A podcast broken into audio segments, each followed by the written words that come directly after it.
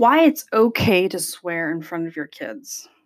Science says cursing, cussing, using profanity to express emotions can be a good thing. But what about the children?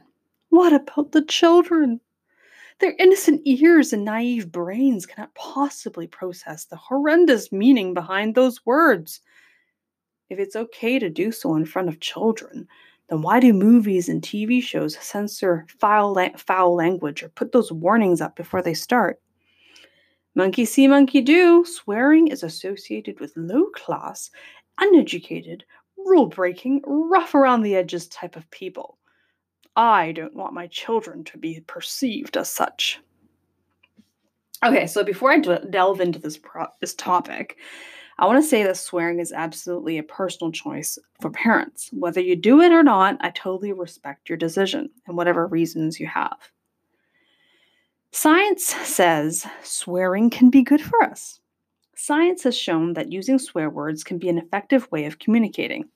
By coupling an emotional response to the sentence, profanity can enhance its meaning, delivering more impact to those who are listening. For something positive, which statement provides more emotional impact? Wow, I just won the lottery. Or, holy shit, I just won the fucking lottery.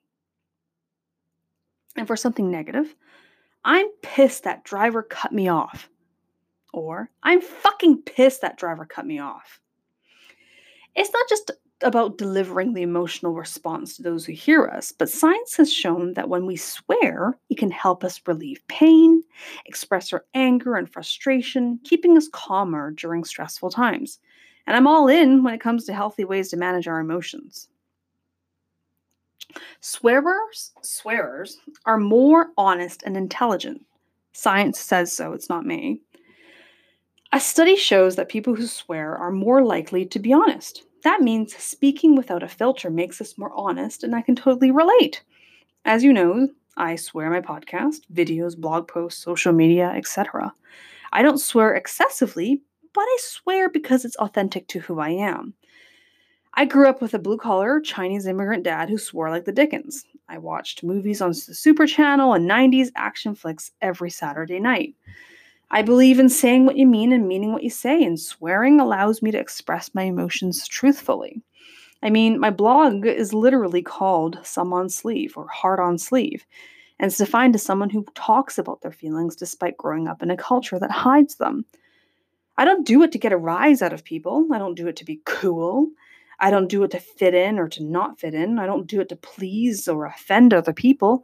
I swear because it's me. Lastly, there was a study that showed people who swear have higher intelligence levels as, as it is associated with the possession of a greater vocabulary.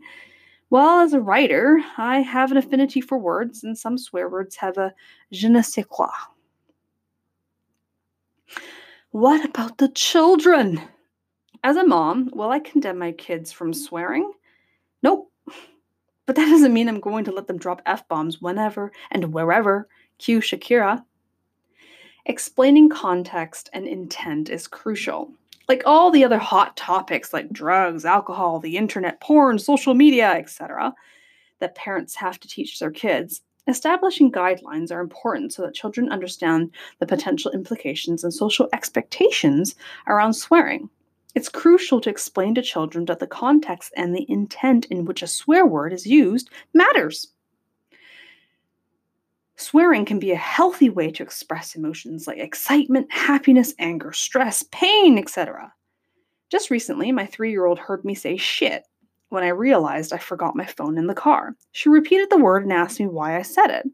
So I explained to her that I forgot my phone in the car and saying shit is a way for me to express my disappointment and the annoyance I feel for having to go back outside to get it. However, Swear words can also be used as an insult, intentionally triggering negative emotions in, in others during a conflict. For instance, you're walking towards your car and you see the parking attendant writing you a ticket.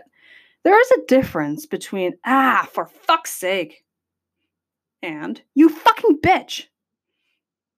Aside from having open and honest conversations about swearing with our kids, a good way to demonstrate why context and intent matter is to lead by example following your own boundaries around swearing. Personally, I don't swear at my kids. I also I also don't swear at people when I'm around them. During fights with my husband, I try not to swear because it adds more tension to an already hostile situation. I also avoid derogatory swear words, especially those that are misogynistic towards women, just going along with my values. Authenticity matters. I grew up with parents who were at polar ends of the swearing spectrum, and I ended up somewhere in the middle. Although my dad has a trucker's mouth, he swears in front of us, at us, him, at himself, at strangers under his breath. My mom never swears, and she hated it when my dad did. I think it's important to stress that swearing is a personal choice and to be cognizant that not everyone else will share your view on the matter. My kids may grow up swearing more than me, or they may not even want to swear at all. But as long as they are being true to themselves and are comfortable expressing themselves authentically and respectfully, that's all that matters. So, listeners, what do you think of swearing? Do you love your f bombs, or you, or are you one of those cussers who swear under your breath after stubbing your toe?